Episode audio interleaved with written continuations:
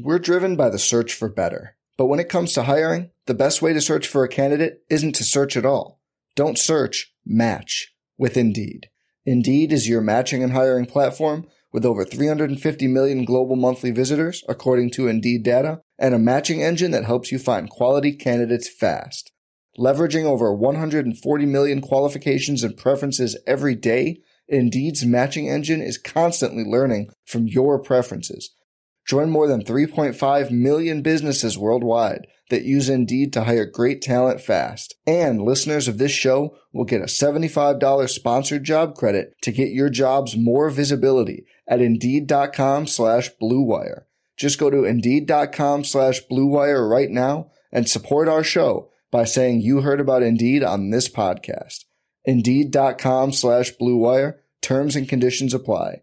Need to hire? You need Indeed.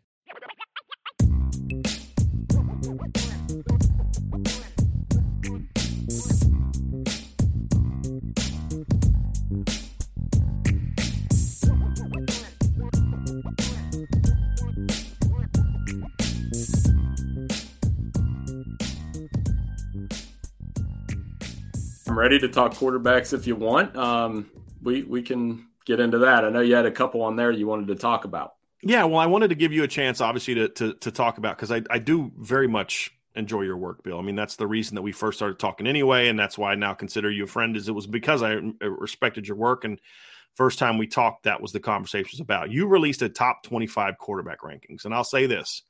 This is something that I truly believe. I'm not just saying that because I like you and you co-host, you host a show on my channel, and because you're on here now.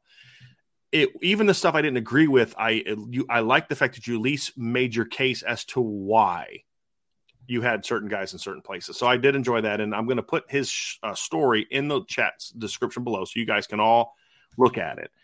So we'll get into the Sam Hartman part in a bit, but I do want to kind of talk about the rest of it. Number one, you had Caleb Williams, number one, Drake May, number two. I think that's a no-brainer. I think it's a no-brainer that those are the one and two, and I also think there's a gap between one and two. I think Drake right. I think Drake May was an outstanding quarterback last year. I think the town around him I have questions about this year, and then the new system, so there's enough question marks there that I say Caleb Williams is clearly number one. Because I actually felt through the first eight, nine weeks of the season – that Drake May was my Heisman, would have got my Heisman vote through right. eight, nine games.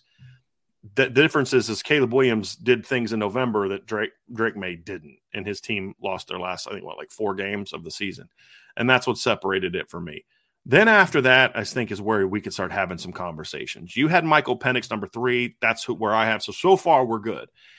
Next, you you get into a thing, and, and I got the impression from you, Bill, that that it's kind of like, yeah, this is where I had to put, I had to put somebody there. And even though I put this guy there, you could make a case somewhere else. So let's kind of get into the rest of your of your top ten and, and get into kind of why you went Bo Nix four, J J. McCarthy five, Jayden Daniels six, Jordan Travis seven, Cameron Rising eight, Quinn Ewers nine, and Sam Hartman ten. I think eight of those ten I have in my top ten. We just would have them in different places. We're driven by the search for better. But when it comes to hiring, the best way to search for a candidate isn't to search at all. Don't search, match with Indeed. Indeed is your matching and hiring platform with over three hundred fifty million global monthly visitors, according to Indeed data, and a matching engine that helps you find quality candidates fast. Leveraging over one hundred forty million qualifications and preferences every day, Indeed's matching engine is constantly learning from your preferences. Join more than three point five million businesses worldwide that use Indeed to hire great talent fast. And listeners of this show will get a seventy-five dollars sponsored job credit to get your jobs more visibility at Indeed.com slash Blue Wire. Just go to Indeed.com slash Blue Wire right now and support our show by saying you heard about Indeed on this podcast. Indeed.com slash Blue Wire. Terms and conditions apply. Need to hire? You need Indeed. So let's kind of discuss a little bit, Bill. Uh, first of all, Bo Nix and that number four spot. What what was your case for for having Bo? I mean, he had forty-four total touchdowns. I, I will. So part of our methodology is Bill Troche, who I do the podcast with. I have him send him. I was like, send me your top twenty-five. Then I'd have mine. Then I average them out, and then I do the rule where And and Bill's cool with it. I said, well, my name's on it, so I have some editorial liberties here that I'm going to take. I mean, we may have it like this, but with my, you guys don't have to take the, you know what, from fans. So, um, yeah, I, I think Bo Nix is a solid four. I, he's not, he could go either way. He's been on this list for four years, by the way. So uh, shouldn't have been, uh, but yes, he has. Yeah, a couple years he probably shouldn't have been. So, but I mean, you can't ignore the production. forty-four touchdowns, less mm-hmm. Bo Nix experience things like the head scratching interceptions.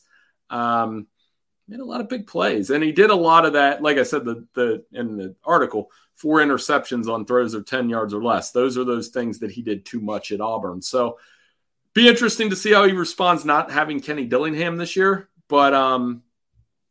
I mean, it's not – that's the case for him at four. I, I would actually state the case that that his production could actually be better this year as a passer than it was last year. Right. With uh, – it's Will Stein is the name of the guy, right? I mean, you look right. at the numbers he put up with Frank Harris at U T S A last year. I mean, he's going to fit into that very well. I, I wouldn't have Bo Nix there. I think the numbers were good. Uh, the forty-three touchdowns is good. I would argue Sam Hartman had fifty-two years ago, but that's a different conversation. We'll get to that part here in a little bit. Uh, J J. McCarthy, five. I think that's probably the one that a lot of people are going to have a, the biggest problem with. Or is that a pure projection thing for you? What's your what's your reasoning for having J J. McCarthy at the number five spot? Right. Um, you know, he he got that. He played big when they needed him to play big. You know, he, he beat Ohio State um, for the first time since two thousand at Ohio Stadium. That that hadn't happened since Drew Henson. I pointed that out for years. I mean, twelve and one as a starter. I think people are waiting to, you know, depending on, on who you ask, he's a day three quarterback or a first round quarterback. And I think the talent, first round quarterback talent is there. And if he cleans up the vertical passing stuff with the receivers he has, um, it, it, it'll be uh, – Uh, it'll be very interesting, but I do like J J. McCarthy's high-end potential at Michigan, and I, you know, it, you like you said, he nearly brought them back against T C U, and I think he'll learn from the mistakes he made.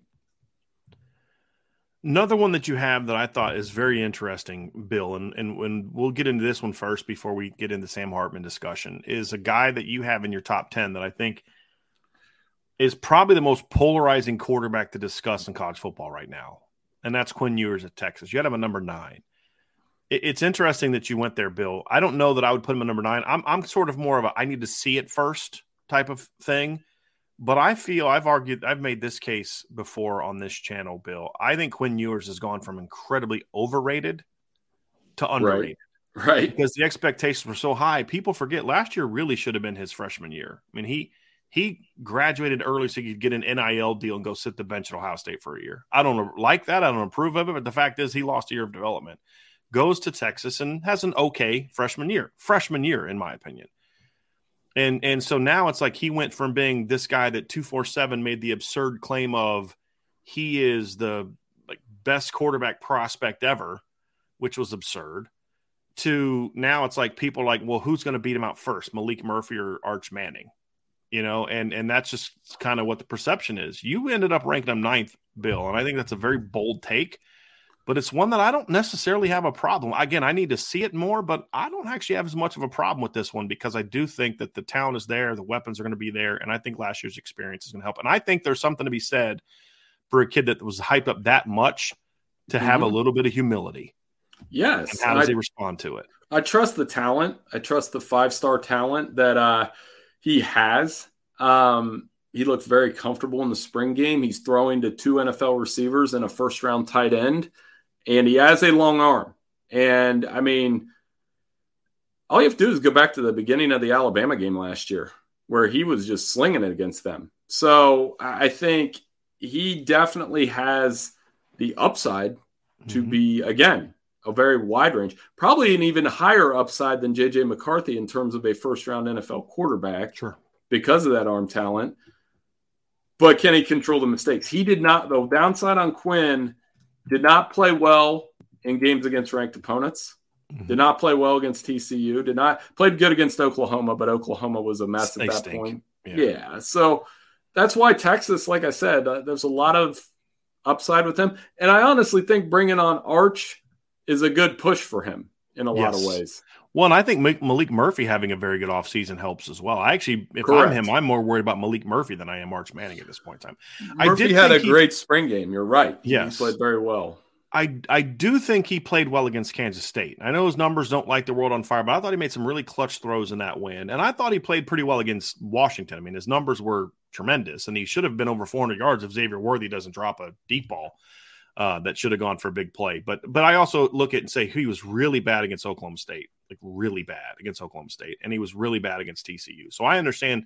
My whole thing is, Bill, is I wouldn't put him in the top ten in the preseason, but if you were to say my top ten is projecting how this is going to end, I'd probably have him in my top ten because oh, I trust sure. Sark.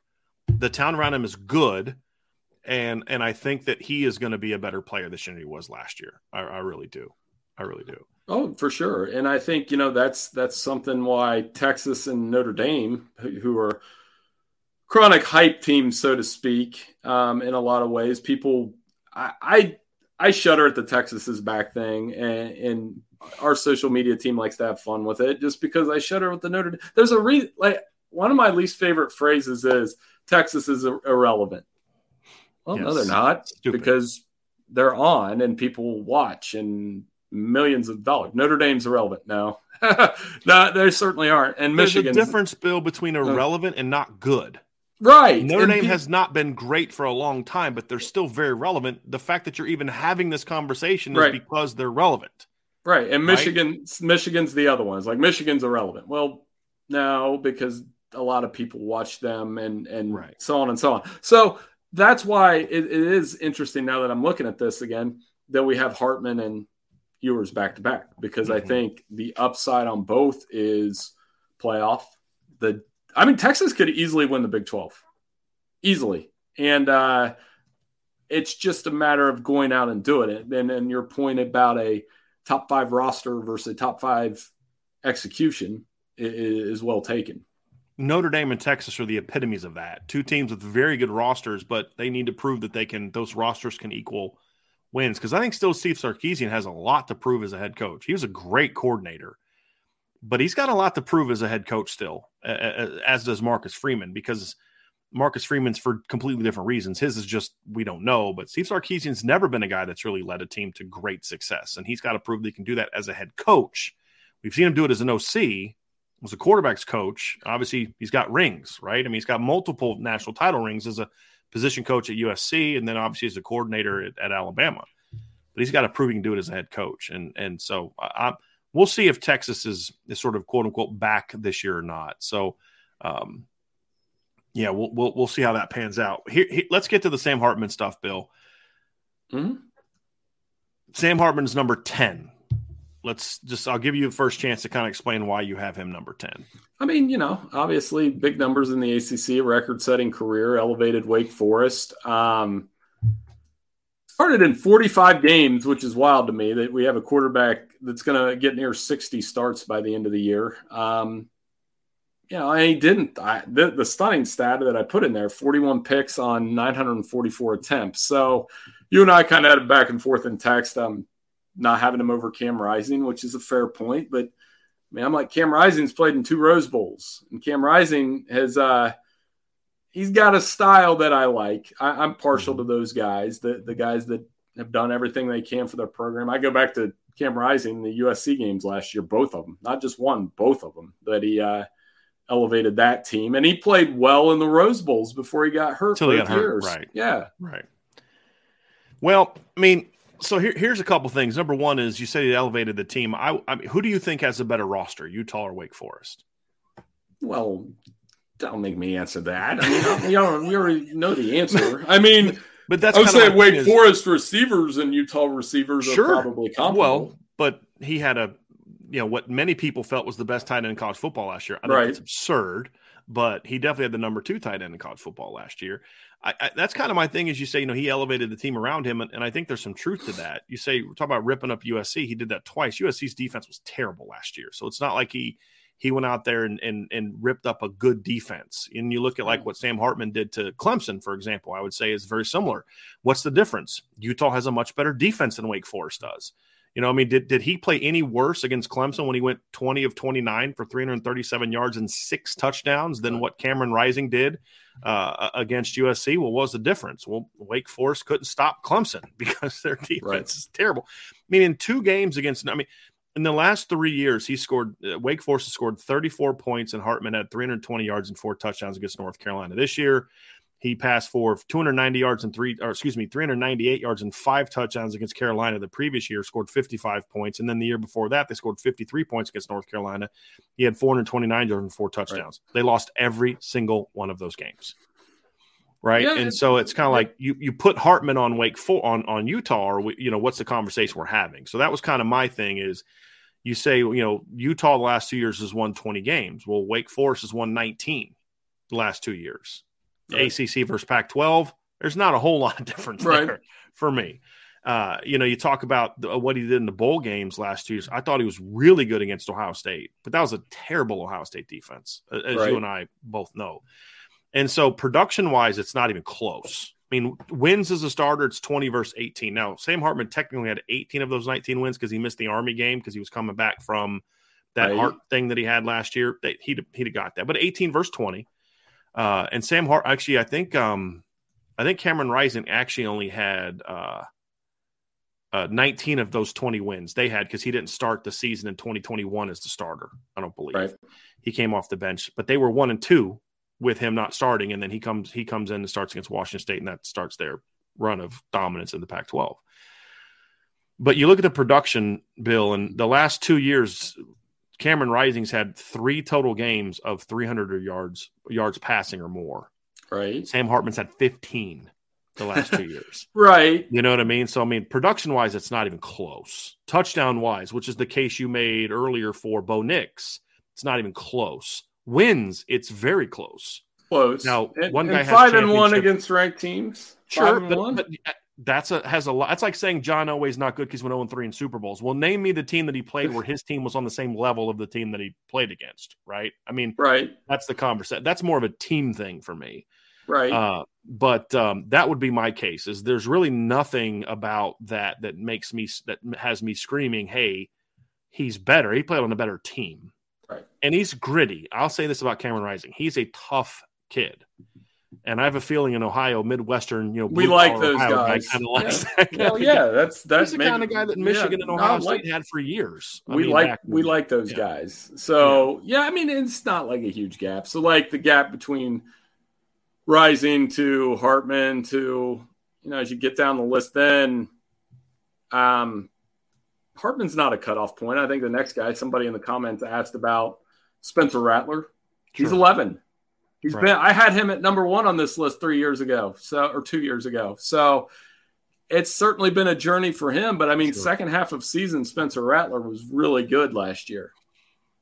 Yeah, yeah. I just I kind of feel like for me, it's there's there's got to be a level of consistency to this conversation. Not the conversation, um, not that you're not being consistent, but the quarterback. There's got to be consistency in the conversation about a quarterback, and I think that's the thing that's so maddening about about Spencer Rattler and why to me he doesn't belong in the conversation with Sam Hartman is because he'll show the flashes. If if Sam Hart if if Spencer Rattler was some three star quarterback coming out of high school that nobody ever heard of, he's never getting the rankings that he's gotten. Right.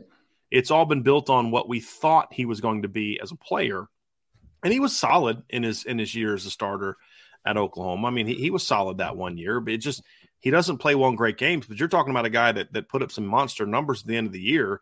He had eight touchdowns and two picks in the last two games, but he only finished with eighteen and twelve. So how bad was he in all the other games? That's the that's kind of the rub, you know. So if you take those eight touchdowns and two picks out, and the other eleven was it? They played thirteen games. So the other eleven games, he had he was ten and ten, right? right? I mean, and that's that's the thing that you look at. So to me, when you look at Sam Hartman, compare him to like a Jayden Daniels, for example, who you have ahead of him. When you compare him to ha- Cameron Rising, who you have above him. When you compare him to J J. McCarthy, the production isn't even close. Some of those guys just play on better teams, right? Is J J. Right. McCarthy lead Michigan to nineteen wins or lead Wake Forest to nineteen wins the last two years? I don't think so. Does he lead them to eight wins this past year? I, I don't think so. And that would be kind of my my conversation. And um, the other one, too, is the Jordan Travis one is interesting because I actually have Jordan Travis a little higher than you, but we see him exactly the same way. It's just, it's a nitpick of five to seven. Mm-hmm. I have a five, you have a seven. That's like, that's no difference. Hartman is, compared to Travis, is where this conversation goes to me, because production for Hartman's been better, more yards per game, more total touchdowns, and he's two and zero against Jordan Travis. Right. And right. I would argue one of those years, I actually think Sam Hartman had the better team. Sam Hartman, Wake Forest was a better team than Florida State, had more talent than Florida State in twenty twenty-one, in my opinion. They had like, that's the guys on that defense in twenty twenty-one and offensive line that were really good football players, plus right. the receivers. twenty twenty-two, that I don't, I don't believe that they had the better team, but yet Sam Hartman went to Florida State and led them to a ten-point win in a game that they were dominating most of that game. And then Jordan Travis did some stuff in the second half to kind of get it somewhat back in, and then once they got it to a touchdown, Sam Hartman let him right down the field for a, a right. game-changing field goal drive. So that's the reason I personally had Sam Hartman at four ahead of Jordan Travis, because my ranking two, Bill, was projecting where they are now, or was not projecting. It was here's what where they are now, of what we know of these guys. Yeah, and I'm projecting forward with Travis. Different conversation. It's definitely projecting forward with Jordan Travis a little bit. We not, you know, like – when I looked at his stats, you know, it's it's good to know that he led returning Power Five quarterbacks in yards per attempt. Mm-hmm. So it's not like he's throwing like bubble screens. He throws it right. down the field. And then the added dimension of him being able to, he's probably one of the most dynamic running quarterbacks in the game this year. I mean, you go back and look at the Florida game, he was amazing. So I, I like his potential pushing forward. I'm starting to like Florida State a little bit more with mm-hmm. each passing day. And I know it's May. Uh, we'll see how I feel in August, but certainly a quarterback that could definitely make that run. Well, I think the thing about Jordan Travis, too, if we're going to have a conversation about Jordan Travis irrelevant to where he should be ranked ahead or behind Sam Hartman, I think one thing that has to always be factored into it is some of the stuff he he does can't be defined by yards. I mean, there's things right. he does that that is going to impact the running back more, you know, so they're going to have certain run concepts where you're going to see the running back running through this wide open hole, and you're like, why'd that happen? And you're like, because those two weak side defenders were chasing Jordan Travis on the read zone fake. Right. You know, so he's going to have impact on those things beyond that. He's just one of those guys that that you could watch play. This is what I love about Jordan, about Jordan, about Jordan, about Jordan, about uh, went out here for a second. Sorry about that. Uh, can you guys all hear me? I can. I lost you there for a minute. Okay. Yeah, my uh, mic got – I knocked my mic again. Here's the thing I like about him, though, is there's just some guys you can look at and say they they put up numbers that don't necessarily knock your socks off, but watch – like if you just look at the box score, he'll he'll he'll have some games where you just look at the numbers like, yeah, I mean, you know, I'll have to watch the game, but, you know, that didn't really, like, blow me away. Those numbers didn't really blow me away. Uh, the Florida game, for example, he went thirteen of thirty for two hundred seventy yards. And, you know, he rushed for eighty-three yards in a couple. Those are okay numbers. But then you watch the game. Yeah. Like, this guy had a huge impact on that game. Right, huge. And that's something right. I like about Jordan Travis, that I that I think sometimes you you can you can not, you can do yourself a disservice with him by not by only looking at the numbers. You right. have to watch him play to really appreciate the kind of player that he is. I will make that case for Jordan Travis, which is why I have him in my top five, to be honest with you. Right. And I think he's more – I mean, his production is better than than Jayden Daniels, in my opinion. He beat Jayden Daniels in a head-to-head, and he's and, and to me, he's just – he's that's why I would have him ahead of Jayden Daniels. And, of course, I would definitely have Sam Hartman ahead of Jayden Daniels. Just, you know, uh, right. I don't I don't think – I don't know. What, what would your case be for having Jordan Daniels ahead of Sam Hartman? Uh, well, I mean, Daniels, look at what they did. I mean, the Alabama game. Sure. That's that's a, a pretty good one. I think the way that he developed over the course of the season and projecting forward um, a little bit with him, and he's the S E C quarterback with the highest uh, Heisman odds. I like that he completes uh, again. I, I'm a stickler for accuracy in general. Um, maybe I have typos in my articles, but uh, seventy percent completion percentage in eight or more games. Well, uh, I blame Bill for that. That's what the editor should be doing. Yeah. I mean, come so on. yeah. I mean, and as the season got on, he was just better and better. I mean, obviously ran into that Georgia team and it didn't go his way, but I mean, difference maker. That's what makes the Jordan Travis, Jayden Daniels matchup in week one so enticing mm-hmm. um, because you have two top ten quarterbacks, and Daniels in particular, he's had another not as consistent as Sam Hartman over the course of his career. I mean, he had a lot, he had some very lows at Arizona State, mm-hmm. but I think he fits with L S U, what they want to do. And he showed that in the back half of the season. So when you talk about the, the Bama, are you just talking about beat, leading Bama to a win or leading L S U to a win? Is that kind of the, the point of it? Or, cause I didn't, I thought he played okay against Alabama. I didn't, I didn't he think plays he when great. They needed him though. Yeah. I mean, he did. I mean, you look at the, he caused them problems as, when Saban runs into a quarterback that can improv and, and run a little bit, that's when Alabama runs in. That's been going on since forever with yeah, him. I mean, that, that goes back to Johnny Manziel in twenty twelve. Right. And then Bo right. Wallace in thirteen and fourteen. Was it thirteen and fourteen or fourteen right. and fifteen? Uh, it was Bo Wallace one year and it was Chad Kelly another year. But same thing, guys that can run around right. and, and make plays off script. Uh, I guess kind of the way I look at it is you say he he played one of those games. He did. Yeah, he, he wasn't very good against Tennessee, at least not early. They padded a lot of stats right. late. I thought there were some games where he wasn't as good last year, and I would every time somebody says, "Well, the guy did this against Bama," I just my response was, "Sam, look what Sam Hartman did to Clemson." Right, and Clemson was pretty good defense last year, and he destroyed them. I mean, just absolutely ripped them up. And so that's just kind of my thing is I just feel like it has to do with where he was, where he was. And right. sometimes that's where these rankings can be impacted by the school guy plays for more than the actual play of the yeah, quarterback. But I don't look like one individual game result isn't the end all be all for me. Like I could fire back and say, look what Sam Hartman did against Louisville. Sure. And yeah. I don't, that doesn't matter That'd as much to me. I mean, That'd like, fair. yeah, like you got destroyed by Louisville, so he's not as good as Jayden Daniels. So I don't fall into that. Um, and the Tennessee game, L S U got blown out because they could they just didn't stop them at all. Sure. That game was I mean they you know weren't moving mean? the ball incredibly right. well either. I mean True. a lot of those numbers he put up, I think he had three hundred yards that game, but a lot of that was late. Right. But that but that's my whole point though. His team didn't play well that game. Right. So is it right? is that's it, my thing.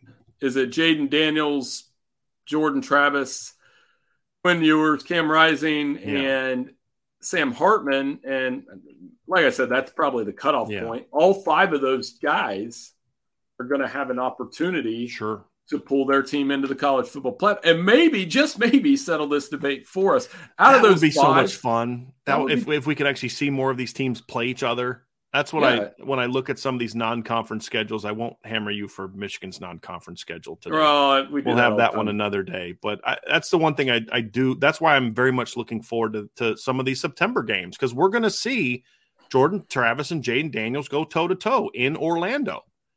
So right. who who's in position to – because I think the rosters are somewhat equal. One team has strengths over the other in some areas, and, and the other one has advantages in others and those type of things.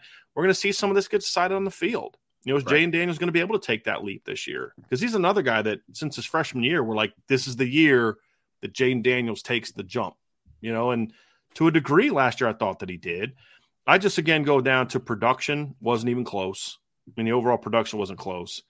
And, you know, this is the thing is Jayden Jayden Daniels went eight of fifteen for eighty-six yards, zero touchdowns, and a pick against Arkansas. And he rushed for ten yards on nineteen carries, and they won. Right. That's the difference to me. Part right. of the reason you're going to have some Louisvilles with Sam Hartman is because he has to play great for them to have a chance to win. He can't not play well and Wake Forest beat people. And I, I pointed out what they did against Carolina. He's led them to over fifty points twice against Carolina, led them to thirty-four another year, and they lost all three of those games. And I think that's the thing for me that I get down to is um, is is it's those what would this guy do on that team? Compared to what this guy has done on that team. And and that's right. where, because you say, well, this guy beat that team. Well, I don't care who you had at quarterback. Wake Forest isn't beating Alabama. I don't, you give them Caleb Williams and they're not beating Alabama. You know what I mean? Right. And that's that's kind of where I say, well, I don't know. It's how did how did those these guys play consistently? So that's where I right. come down to. But I, I do think this is going to have a chance to be a very good quarterback year in college right. football. Because we've talked about these guys, but here's who we're not talking about. We're not talking about Devin Leary. Who I who I had as a top borderline top five guy last year.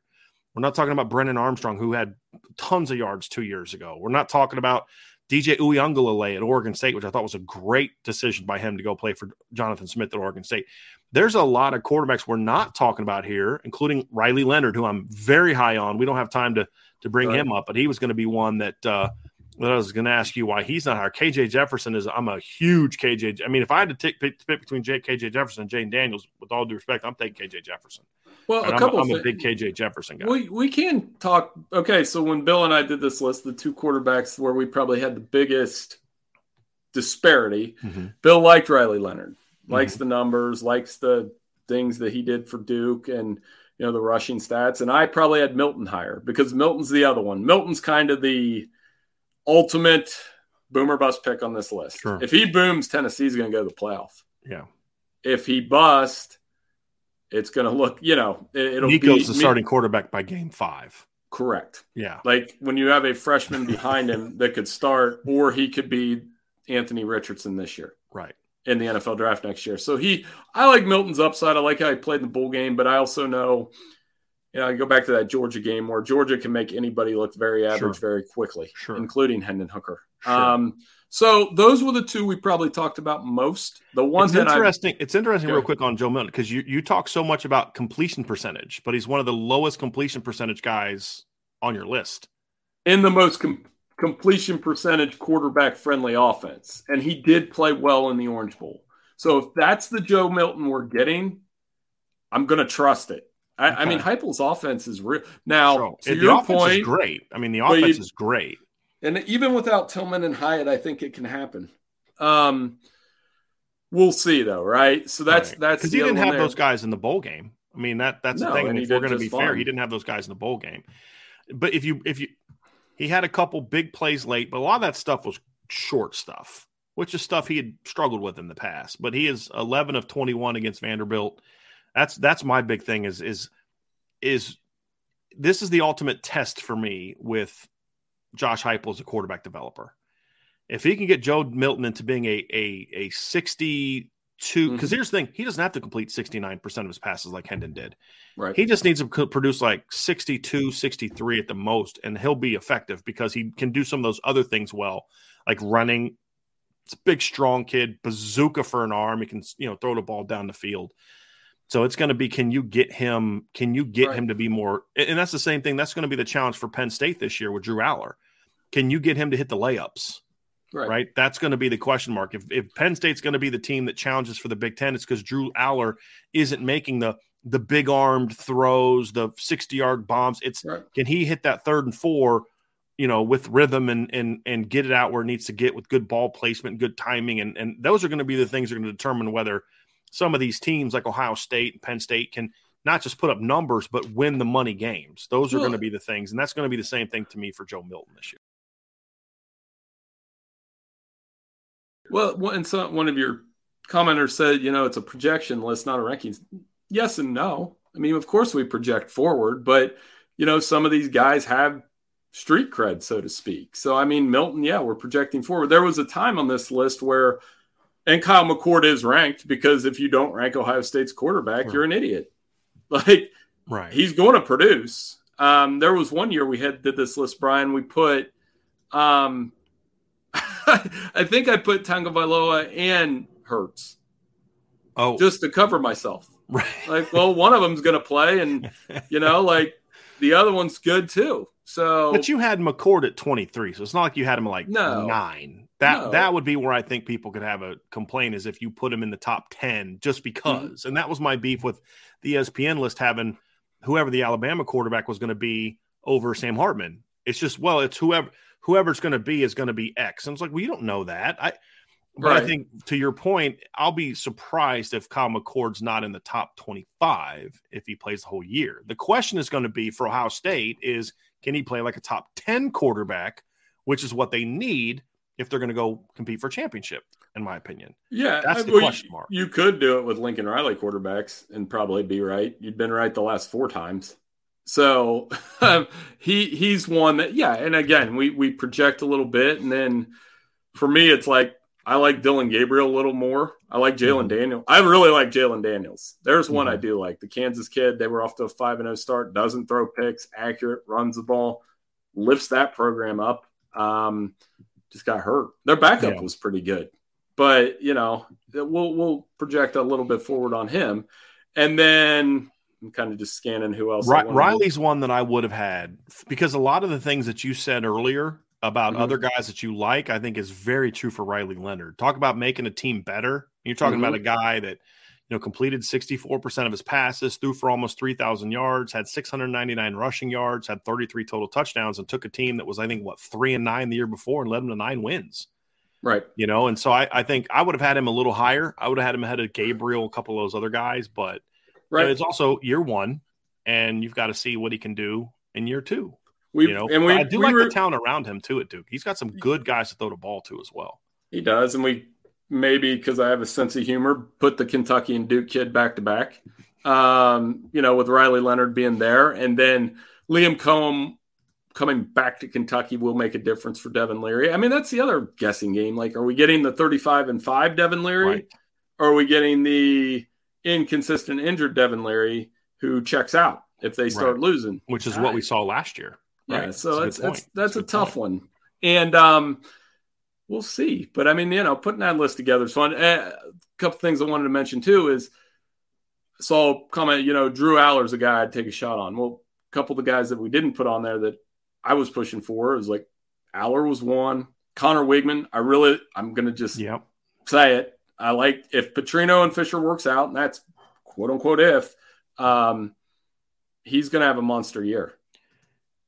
Bill, you don't have to convince me of that one. People here know I'm very high on yeah. Conner Weigman. And yeah. I've said if if Jimbo Fisher lets Bobby – look, Bobby Petrino maybe isn't someone I'm going to have a debate with you about a great moral character as a human being, but there's no disputing his offensive mind and his right. offensive prowess. There's no debating that.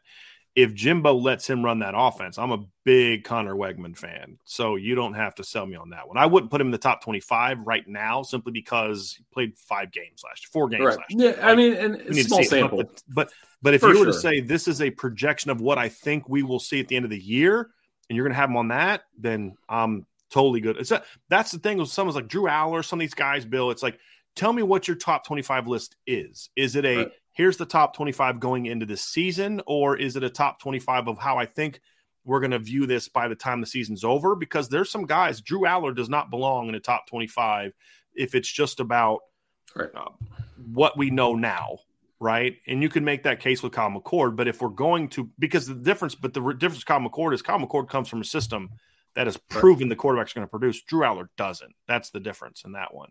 And Kyle McCord's going to be throwing to Marvin Harrison and all we talked about. Right. But if you're going to tell me, hey, what what is your prediction of what the twenty-five is going to look like by the end of the year? Uh, Drew Allar's going to be on there. Kyle McCord's right. going to be on there. Conner Weigman would be on there for me, and that would that that's the that's the reality of it. So and we I mean, we will up where you are. We update this one in the midseason, but nobody clicks on that one because they just like to say I told you so and you were wrong, we, and we got nothing you know, else to talk about right now, right? All I all I'll say is last year my top three or top I know the top two were Young and Stroud, so I'm not wrong there. Mm-hmm. And I know we had um Hendon Hooker three, I think. So at the time at Which midseason, is, I was I was fine. Um, well, I mean, I would argue that he was there all season until he got right, hurt. I mean, right. that, that's I, I have no For problem sure. with that. Yeah. The way the season played out, I mean, there was a time where I would have argued that Drake May should have been one or two, right. the way that he was playing. But by the end of the year, I mean, he didn't finish the way he played in the middle of the year. I mean, right. he early in the year, he was okay. Late in the year, he was okay. Middle of the year, he was phenomenal. Now it's about, can he take that next step and be more consistent? Now, that right. doesn't mean to pass Drake May. I mean, Caleb Williams, he, I don't think he's going to do that. But as far as just putting that Carolina team on his shoulders, because he did at times, but they just were outgunned. I mean, I mean, I don't care what he did against Notre Dame. They weren't going to win that game. They just were outmanned everywhere else but quarterback in that game. So that's going to be an interesting one to, to discuss. So we, we will have you back on, though, Bill. Actually, well, I mean, you're going to always be on. You actually did a show today right? uh, on C F B Nation. So if, you have, if you're not subscribed to the C F B Nation channel, folks, you need to do so. Go to subscribe on YouTube, but also subscribe to the podcast platform so you can get the show. You guys talked about this Big Ten T V deal. That is, it's going to be interesting. I mean, is it up in the air? Is it just, it's going to eventually get finalized? There's so much to discuss here. How does that impact Notre Dame? Uh, it's something I'm curious about. So you guys will have that. You did, you recorded that show today. I'll have that ready for everybody tomorrow morning. So you'll be able to check that out tomorrow morning. I may get the video up when I watch it. If I may be so intrigued that I just want to get the video up on, on the C F B Nation YouTube channel tonight. But you guys had that. You guys can find all the Bill and Bill, Bill and Bill do a show every week on C F B Nation, and they talk about all types of different topics. And uh, and, and I and I love what I love about Bill is you will answer for the things that you say. You don't just no. make a ranking and then hide from it. And and no. I always respect that. And no. how many people come back and say, you know what, Bill, you were right. I was wrong. I'm sure you don't get nearly as many of those Not, tweets. Everyone, I tell you, I don't get it coaching um, from parents. Uh, but so I'll give you a little spoiler on that one. And I, I'm cur- I would be curious. So here was my, I'm going to let you in a little bit of the snippet of this podcast. So we were talking about, I'll give it to your listeners, give it to you. I'm going to just ask you straight up. I told Bill, I was like, this thing about the primetime games. I was like, I hate primetime games. I've always hated them. I, I, Why are, he's like, why are they giving a pushback from Big Ten schools? I was like, because we don't like them. Nobody mm-hmm. likes sitting out in those places in November. And I said, what is your ideal game time for Notre Dame?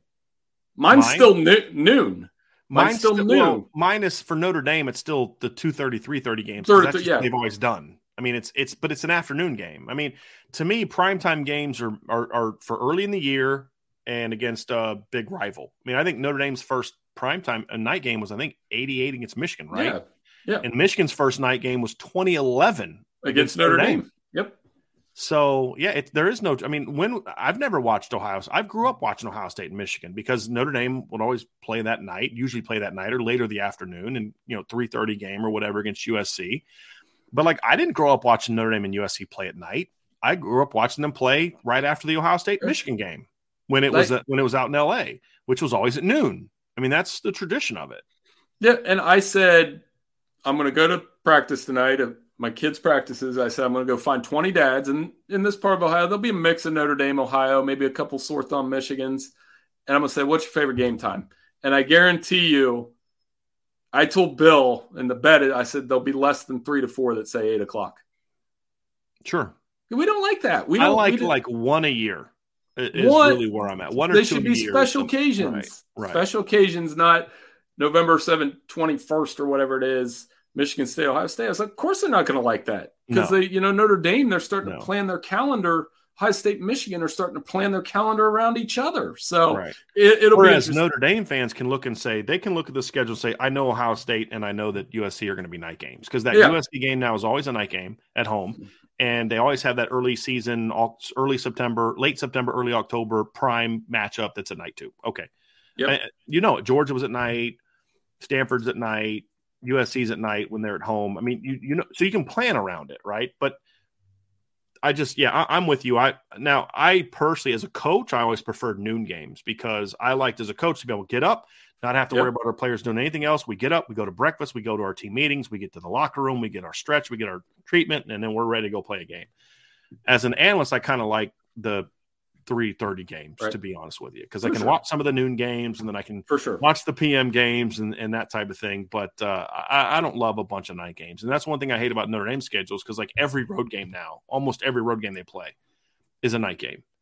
It's right. like Purdue's a night game, Navy's a night game, you know, Georgia Tech's a night game. All you know, it's just like you get sick of it because it's Notre Dame and it's prime time for an irrelevant team. They sure do get put on E S P N and A B C at eight o'clock against a lot of irrelevant teams. You know what I mean? Like I had to watch Notre Dame play Syracuse in twenty fourteen at right. freaking night. You know what I mean? It's like why? Because that's what they were saying last year, and, and that's what I was talking to Bill about. I said, you know, Ohio State fans. They didn't want to go. They didn't want to drive up to the shoe and watch them play Toledo last year right. at night.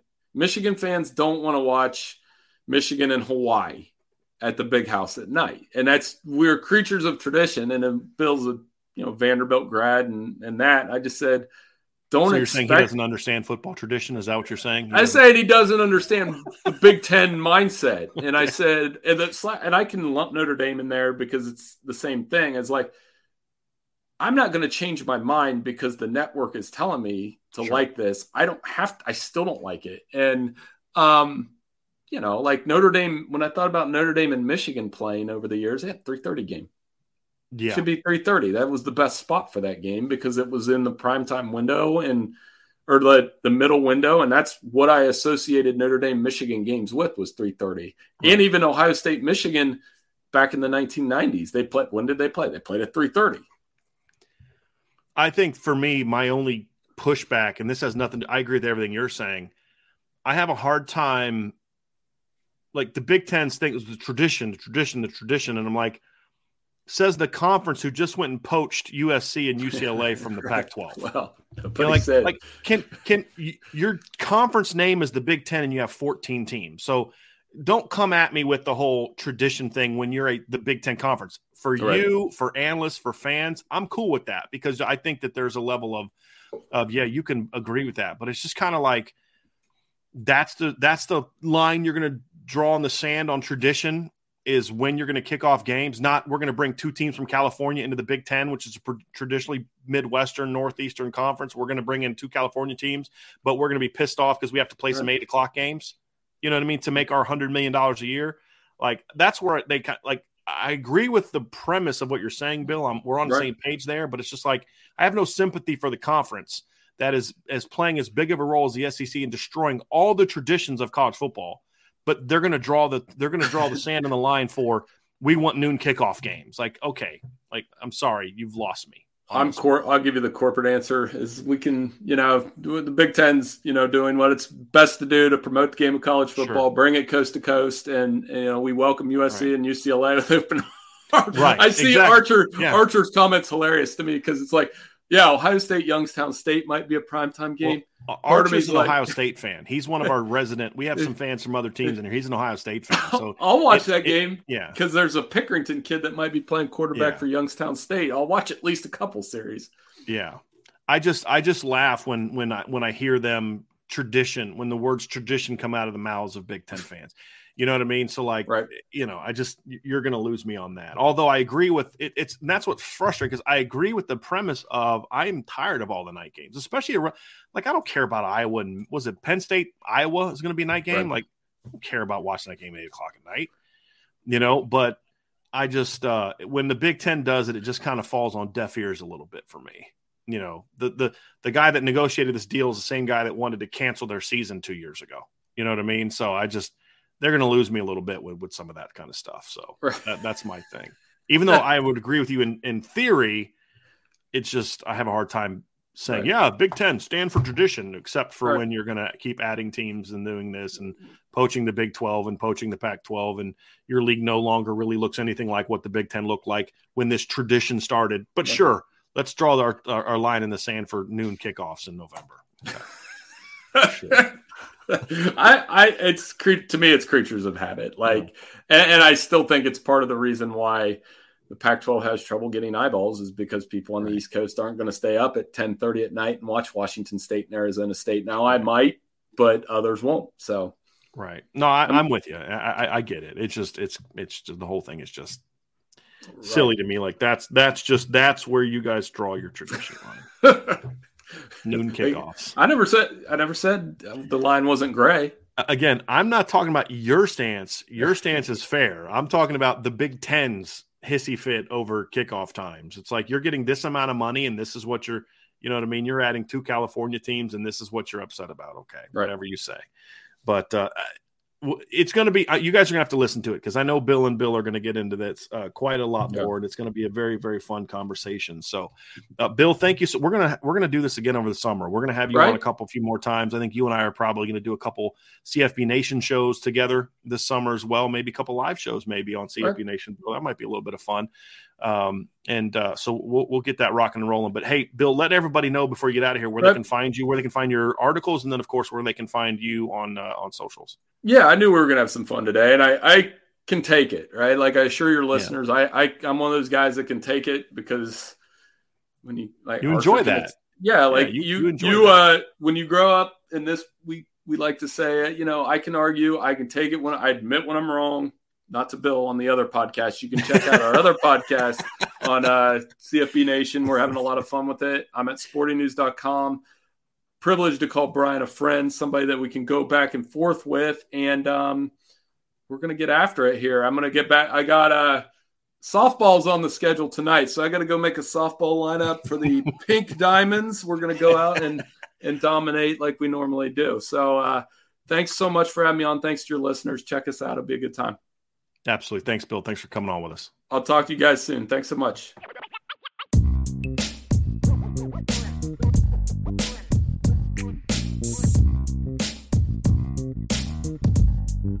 you.